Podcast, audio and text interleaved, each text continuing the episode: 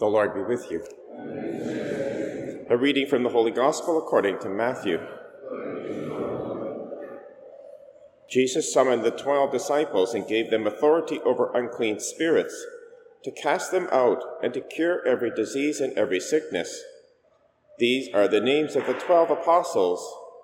First, Simon, also known as Peter, and his brother Andrew, James, son of Zebedee, and his brother John, Philip and Bartholomew, Thomas and Matthew the tax collector, James son of Alphaeus and Thaddeus, Simon the Canaanite, and Judas Iscariot, the one who betrayed him. These twelve Jesus sent out with the following instructions Go nowhere among the Gentiles, and enter no town of the Samaritans, but go rather to the lost sheep of the house of Israel. As you go, proclaim the good news the kingdom of heaven has come near. The Gospel of the Lord.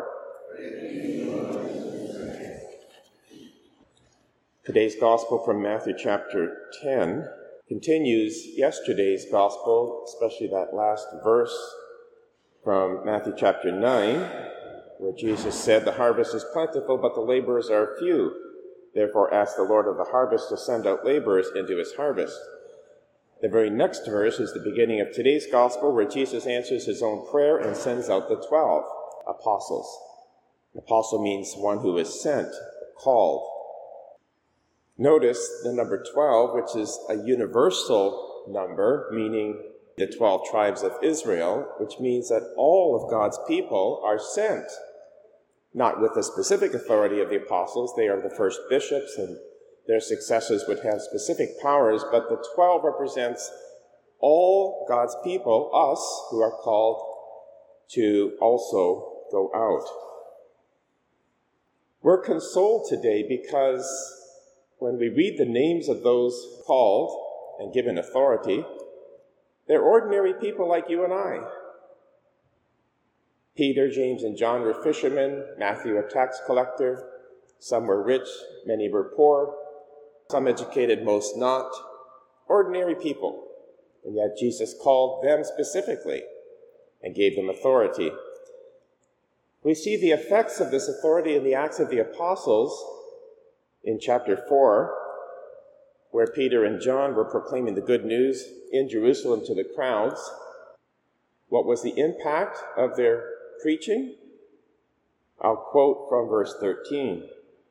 Now, when the people saw the boldness of Peter and John and perceived that they were uneducated and untrained men, they marveled, and they realized they had been with Jesus. That's the key. They had spent time with Jesus. Even though they were ordinary, uneducated, rough and tumble, they spent time with Jesus, and that gave them impact on those they ministered to. The other thing hidden in this gospel, if you have to read it carefully, notice how they're sent out. Specifically, Matthew says, First Simon, Peter, and his brother, James, son of Alphaeus, and his brother, John, Philip, and Bartholomew. There's always that and. In other words, they're sent out in pairs. That's important. The parallel passage in Mark chapter 6 makes it more specific. Jesus called the twelve to himself and began to send them out two by two. We're meant to be in community with each other, in relationship with each other. We have a common mission, and we need each other because the task is difficult, and there will be challenges that maybe we alone will find intimidating, but when we go out with a small community of faithful brothers and sisters that we're praying with and holding each other up, and we bring our charisms unique to the mission, that is when we will be effective. That's why Jesus sent them out in pairs. And we know this from the previous couple of Sundays in Luke's gospel, where the 70 were sent out in pairs. So it's very deliberate. Finally, we get to the first reading from Hosea chapter 10. The people of Israel at that time were in deep trouble. They had turned away from God, and God is calling them back through the prophet Hosea.